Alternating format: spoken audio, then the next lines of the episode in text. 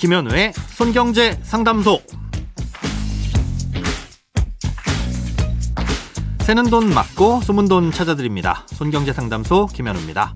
저축, 보험, 대출, 연금, 투자까지 돈에 관련된 고민이라면 무엇이든 맡겨주세요. 오직 당신만을 위한 맞춤 상담. 먼저 오늘 사연 만나봅니다.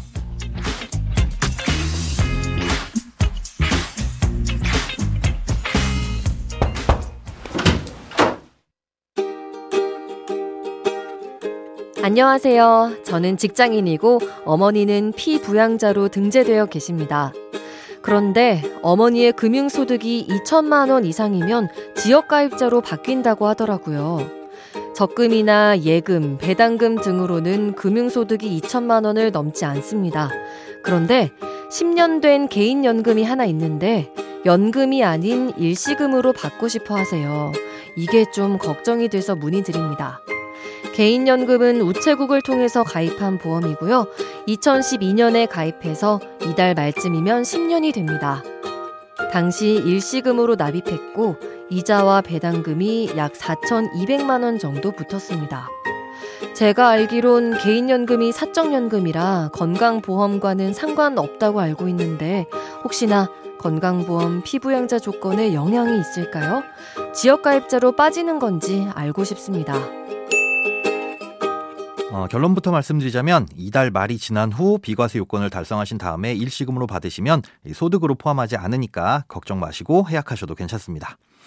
예, 건강보험은 크게 세 가지 유형으로 가입이 되는데요. 쉽게 보면 월급을 받는 직장인들의 경우 직장 가입자, 그 외 자영업자나 프리랜서 같은 분들은 지역 가입자, 그리고 소득이 없는데 생계를 유지하는 가족이 직장 가입자인 경우엔 여기에 같이 포함돼서 별도의 보험료는 내지 않는 피부양자로 나눌 수 있습니다. 아, 이 피부양자가 되기 위해선 소득과 재산이 일정 수준 이하여야 합니다. 아, 이때 가지고 있는 재산에 따라서 소득의 요건도 달라지기 때문에 먼저 재산 기준부터 알아두시는 게 좋습니다. 재산은 자동차를 제외한 주택, 건물, 토지, 선박, 항공기만 따집니다. 아, 이 재산들의 단순 시세를 합치는 게 아니라 세금을 부과할 때의 기준인 과세 표준 금액이라는 걸 계산해서 합치는데 예를 들어 주택의 경우에는 공시가의 60%가 과표 금액입니다. 이런 식으로 계산한 과표 금액의 총합이 9억 원을 넘으면 이 소득이 전혀 없더라도 피부양자가 될 수 없고요. 9억 음, 원은 안 되지만 5억 4천만 원을 초과할 경우 연간 소득이 1천만 원을 넘으면 안 됩니다. 만약 재산이 5억 4천만 원 이하라면 연간 2천만 원 이하의 소득까지는 이 피부양자 자격을 유지할 수 있습니다. 자, 그럼 이때의 소득은 어떤 것들을 의미하느냐? 소득세법에서 소득이라고 정의하고 있는 이자, 배당, 사업, 근로, 연금, 기타 소득 등 대부분의 소득을 다 포함하는데요. 연금 소득은 국민연금이나 공무원연금 같은 공적연금만 해당되고요. 이자와 배당 소득도 연간 2천만 원이 넘어서 종합과세 될 경우에만 소득으로 포함합니다. 하지만 이런 각종 소득을 따질 때도 비과세 소득은 제외하도록 되어 있는데요. 아, 지금 사연자님의 어머님께서 가입하신 상품은 가입일로부터 10년을 유지하면 이 세금을 면제해주는 비과세 상품입니다. 연금으로 받으면 과세가 되든 안 되든 사적연금이니까 소득에 포함되지 않고요. 10년을 유지했다면 비과세이기 때문에 해약하더라도 소득에 포함되지 않는 거죠. 단 10년이 되기 전에 해약하시면 그간 이자와 배당금으로 발생한 4,200만 원 정도가 전부 과세 대상 소득으로 잡히기 때문에 피부양자 자격을 상실하게 됩니다. 아, 그럼 이달 말이 지나서 해약을 하시고 일시금을 수령하시면 되는데요. 아, 여기에서 주의하실 게 있습니다. 대부분의 연금보험은 종신형 연금을 한번 선택하면 해약이나 변경이 불가능해집니다.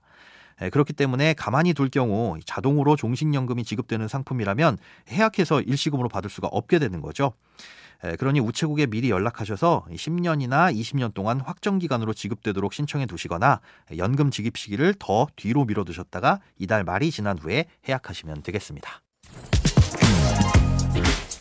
크고 작은 돈 걱정 혼자 끙끙 앓지 마시고 imbc.com 손경제상담소 홈페이지에 사연 남겨주세요. 검색창에 손경제상담소를 검색하시면 쉽게 들어오실 수 있습니다.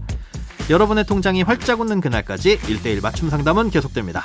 돈 모으는 습관 손경제상담소 다음 주에도 새는 돈 맞고 숨은 돈 찾아드릴게요.